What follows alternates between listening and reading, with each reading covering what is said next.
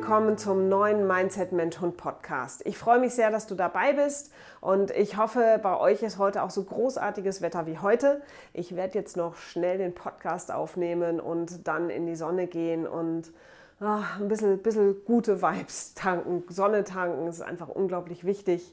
Jetzt nach dem sehr trüben Wetter und auch nach den nicht so tollen Nachrichten, die momentan sind, so ein bisschen Sonne zu tanken und Positivität zu tanken damit ich selbst auch ein bisschen, bisschen ähm, entspannter sein kann und positiver bleiben kann. Also bitte, ihr wisst es ja, in meinem Podcast geht es immer so ein bisschen darum, um die Eigenliebe, Selbstachtung und etwas für euch selbst zu tun oder dass du für dich selbst auch was tust, dass es dir gut geht.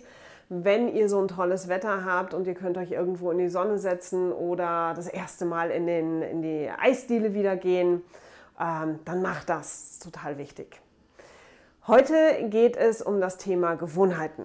Und dieses Thema ist mir so wichtig, weil wir oft, wenn wir einen Hund haben, der nicht so funktioniert, wie er soll oder bestimmte Dinge tut, die er nicht tun soll oder die in unser Leben nicht reinpassen, dass viele Menschen dann ganz schnell sagen, ja, aber der muss es doch schneller umlernen. Jetzt habe ich es ihm dreimal gezeigt und jetzt muss es doch besser gehen. Jetzt hm, muss er doch nach zweimal Training andere Hunde nicht mehr anpöbeln oder nicht mehr hinter dem Reh hergehen oder keine Ahnung, nicht mehr flüchten, wenn er äh, ein großes Auto sieht, was auch immer.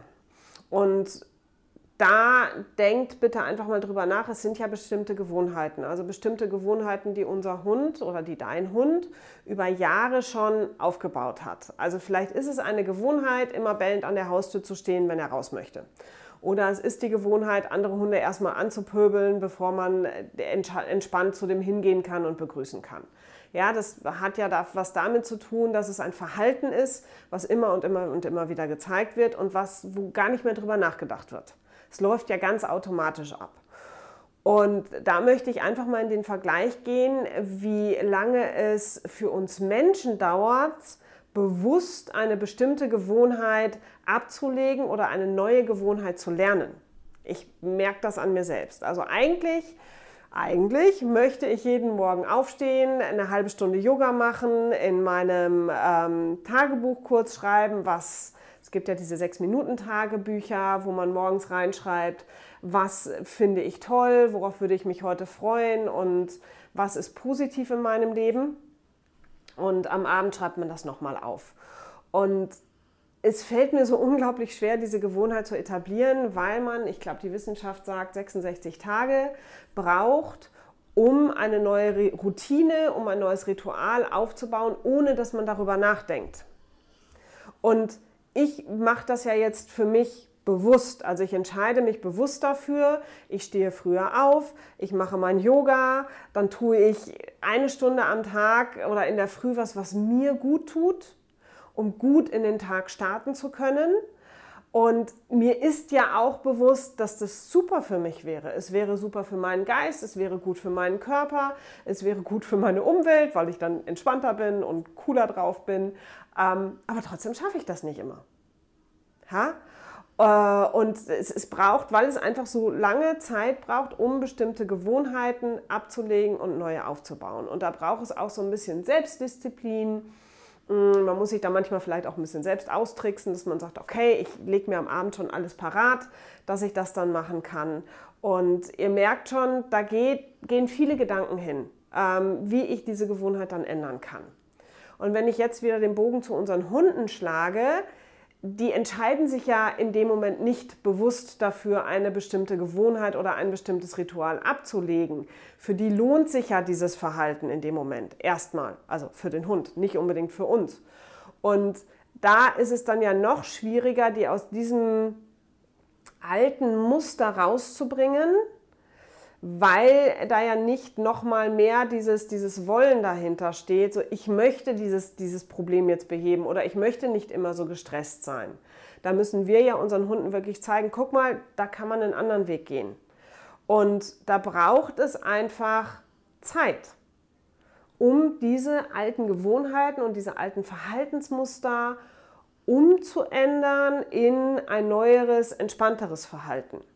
Auch bei unseren Hunden ist es dann irgendwann so, dass die merken, ah, okay, es ist ja viel, viel besser und mir geht es besser damit, wenn ich nicht nach vorne gehe, sondern wenn ich dann irgendwie schnüffeln gehe zum Beispiel und den anderen Hund nicht fresse, mm, weil dann der eigene Stresspegel auch nicht so da ist und das nehmen Hunde schon wahr und da, also da merkt man auch so richtig, dass wenn sie das gelernt haben, dass es auch anders geht, dass da oft sich eine, eine große Erleichterung breit macht, also dass die wirklich erleichtert sind, ähm, dass es andere Wege gibt.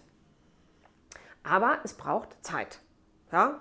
Und so wie das Beispiel, was ich eben genannt habe mit meiner Morgenroutine, an der ich jetzt seit über einem Jahr arbeite und da immer wieder rauskomme, ähm, gibt es auch andere Beispiele, die es vielleicht euch nochmal verdeutlichen. Also aus meinem eigenen Leben ist es jetzt so, dass wenn ich bei meinen Eltern bin, sitze ich immer natürlich an einem bestimmten Platz. Bei euch vielleicht auch so, dass man ja immer noch irgendwie so den Platz hat, an dem man immer gesessen hat am Esstisch. Und jahrelang hing mir gegenüber die Uhr. Das heißt, wenn ich wissen wollte, wie spät es war, habe ich einfach nur nach gegenüber geschaut und ähm, wusste, wie spät es war. Und seit, ich glaube, seit zwei oder drei Jahren hängt statt der Uhr da ein Bild und die Uhr hängt hinter mir. Ich gucke immer noch als erstes nach vorne. Das ist das Erste, was irgendwie so aus dem Impuls rauskommt. Ich schaue nach vorne, wie spät es ist, bis ich mich daran erinnere, ach, die Uhr hängt da ja gar nicht mehr. Also das ist eine Gewohnheit, ähm, ein, ein Ritual bei mir, was so verankert ist, was total schwer zu durchbrechen ist, wenn ich, das, wenn ich nicht vorher drüber nachdenke. Ja, automatisch, aus, aus dem, ohne nachzudenken, gucke ich nach vorne. Oder meine Eltern hatten früher auch eine, eine kleine alte Hündin, die Biene. Und die Biene lag, als ich Kind war, immer hinter meinem Stuhl beim Essen. Und nachdem Biene gestorben war, hat es bestimmt noch über ein Jahr gedauert, bis ich nicht mehr, bevor ich aufgestanden bin, nach hinten geschaut habe, dass ich Biene nicht, nicht störe oder, oder ihr nicht wehtue, wenn ich mit dem Stuhl nach hinten rücke. Das habe ich bestimmt noch ein Jahr lang jeden Tag gemacht, obwohl dieser Hund nicht mehr da war. Und auch da wieder, das sind, sind so Gewohnheiten und Rituale, die sich sehr festsetzen. Und wenn es uns da schon so schwer fällt, wie schwer fällt es denn dann unseren Hunden, aus diesen, diesen Faden wieder rauszugehen? Und da, ähm, ihr könnt euch das auch so vorstellen, das sind ja wie Wege im Gehirn. Ja? Und ich laufe einen bestimmten Weg und dieser Weg wird dann immer breiter und wird dann irgendwann zur Autobahn und ist der leichteste Weg, den ich nehmen kann. Und den nehme ich natürlich automatisch. Also ich fahre eigentlich immer erstmal auf die Autobahn, das ist der schnellste, sicherste und einfachste Weg. Und der Weg zu einem anderen Verhalten, also wenn ich jetzt bei einem Hund davon ausgehe, der zum Beispiel immer an der Leine zieht. Also dieses Leineziehen hat ihn bis jetzt immer ans Ziel gebracht, der ist immer weitergekommen. Das ist so das Verhalten, was er immer am Anfang zeigt. Das ist die Autobahn.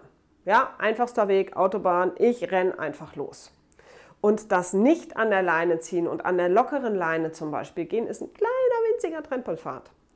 Und diesen Trampelpfad müssen wir jetzt für den Hund freimachen und ihm zeigen, guck mal, da geht es auch lang und den machen wir breiter und den machen wir bequemer für dich. Und da ist es dann viel einfacher, diesen Weg zu gehen als die Autobahn.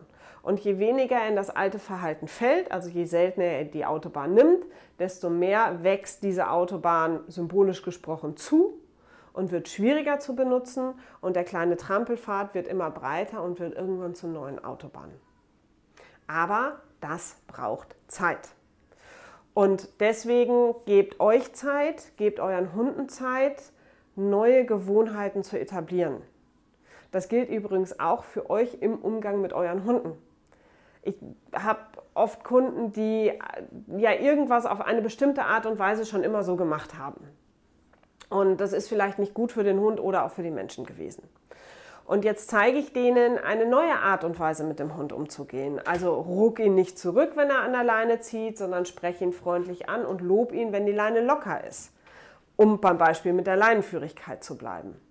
Und auch da brauchen, und da habe ich ja jetzt zwei Variablen, also der Mensch, der umlernen muss und der Hund, der umlernen muss.